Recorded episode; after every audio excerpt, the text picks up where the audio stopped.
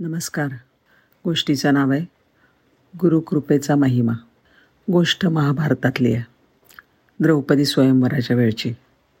स्वयंवरासाठी संपूर्ण भारतवर्षातनं राजे युवराज जमा झाले होते.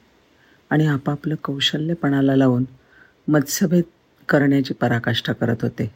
स्वयंवरासाठी लावणा लावलेला पणसुद्धा विलक्षणच होता.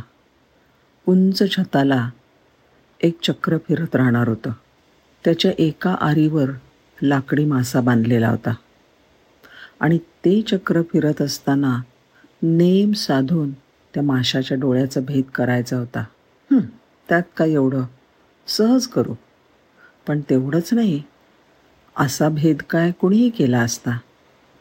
पण इथे तर एकाहून एक निष्णात धनुर्धर उपस्थित होते. आणि स्वयंवर साक्षात याज्ञसेनीचं होतं. सगळेच प्रतिस्पर्धी इरेला पेटलेले होते. पण खरी मेघ तर पुढेच होते. हा नेम सरळ माशाकडे बघून धरायचा नव्हता. त्या चक्राच्या खाली एक भलं थोरलं तरसाळं पाणी भरून ठेवलं होतं. आणि वरती मासा लावलेलं चक्र गरगर गरगर फिरत होतं. खाली तरसाळ्यामध्ये बघायचं आणि नेम धरायचा होता. आणि नेमका माशाच्या डोळ्याचा वेध घ्यायचा होता. आता इथेच सगळ्यांचा हिरेमोड झाला होता. नीट नेम धरणारे भले भले पाण्याच्या तरंगांमुळे चक्क पराभूत झाले होते. एक एक धुरंधर हताश होऊन परतले होते. लक्षभेद करण्यासाठी अर्जुन पुढे सरसावला. एक क्षण त्यांनी श्रीकृष्णाकडे पाहिलं आणि कृष्णाने खूण करून त्याला जवळ बोलावलं. सूचना केली. हे बघ मन शांत ठेव. नीट विरासनात बैस. धनुष्यावर बाण चढव. प्रत्यंच्या ओढल्यावर हात स्थिर ठेव. पापणीसुद्धा लवू देऊ नकोस बरं. आणि नेमक्या क्षणी तीर सोड. बाकीचं मी पाहून घेईन. आणि अर्जुन हसला. कृष्ण म्हणाला काय झालं? का बरं हसलास?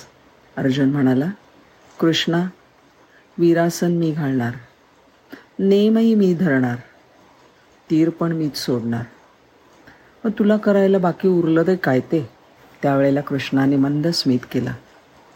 आणि म्हणाले पार्था अरे हे सगळं तुलाच करायचं आहे मी फक्त तेवढंच करणार आहे जे तुला जमणार नाही. असं? आणि ते काय असणार आहे बरं? सांगू तुला? सांग बघू. अर्जुन म्हणाला अरे त्या तरसाळ्यातलं पाणी स्थिर ठेवण्याचं काम माझं. एक क्षण विचार केल्याबरोबर धनुर्धर अर्जुन शहारला एकदम सावध झाला. आपल्याकडनं कृष्णाचा अधिक्षेप झाला. दुसऱ्याच क्षणी त्याने डोळे मिटले. माधवाला मनोमन वंदन केलं.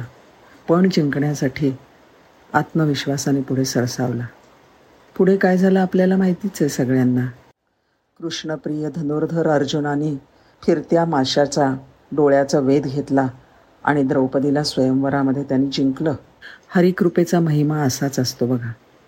श्रीकृष्णाची सोबत होती. म्हणून पाचांच्या केसाला सुद्धा धक्का लागला नाही. आणि त्याचीच सोबत नव्हती तर शंभरातला एकसुद्धा वाचला नाही महाभारताच्या युद्धात. धन्यवाद.